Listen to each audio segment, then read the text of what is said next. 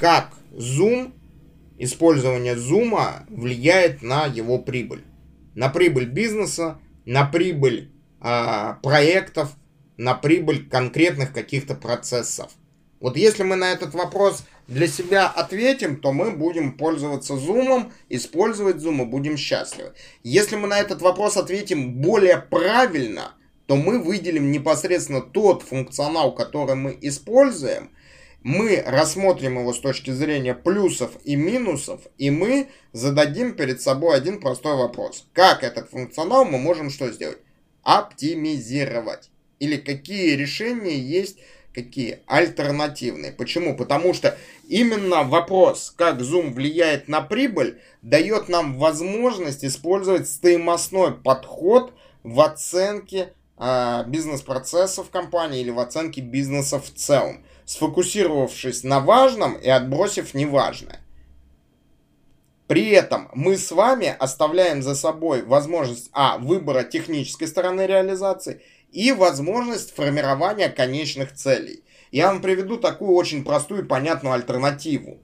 Одна большая компания, которая занималась дистрибьюцией автомобилей, отказалась от внедрения большой CRM-системы, дорогостоящей CRM-системы в пользу простых ежедневников и выстроенной системы мотивации менеджеров.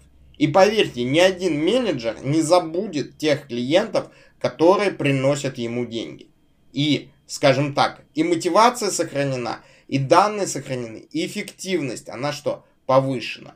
А, как ни странно, у подобного решения сразу же возникает очень много каких-либо а, высказываний, и в большинстве случаев э, об, э, мнение такое бутует, то, что а, это неправильно, то, что ежедневники это плохо. И это мнение высказывают те люди, которые либо А, информационную систему внедряют, то есть они заинтересованы во внедрении, как со стороны заказчика, так и со стороны исполнителя, потому что эти, это деньги. Либо те люди, которые, что, хотят в той или иной степени размыть ответственность. Потому что как мы только даем простое решение, то мы максимально упрощаем видимость достижения результата. То есть человек фокусируется на достижении результата, уже в сторону нельзя уйти. Это вовсе не означает то, что информатизация это плохо, то, что использование каких-либо технологий это плохо. Это просто означает то, что для того, чтобы технологии использовать, нужно очень четко видеть, на какие ключевые элементы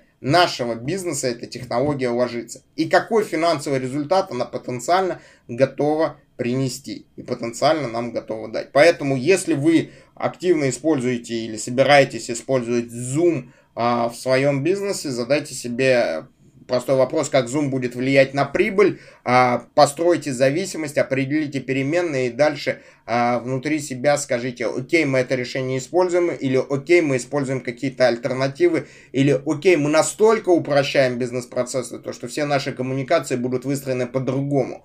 Потому что еще раз нужно а, воспринять то, что мы сами себе хозяева, и только мы с вами решаем, каким образом организовать бизнес-процессы в нашей компании, за исключением тех процессов, которые направлены на работу с а, государственными органами. Вот это вот важно понимать.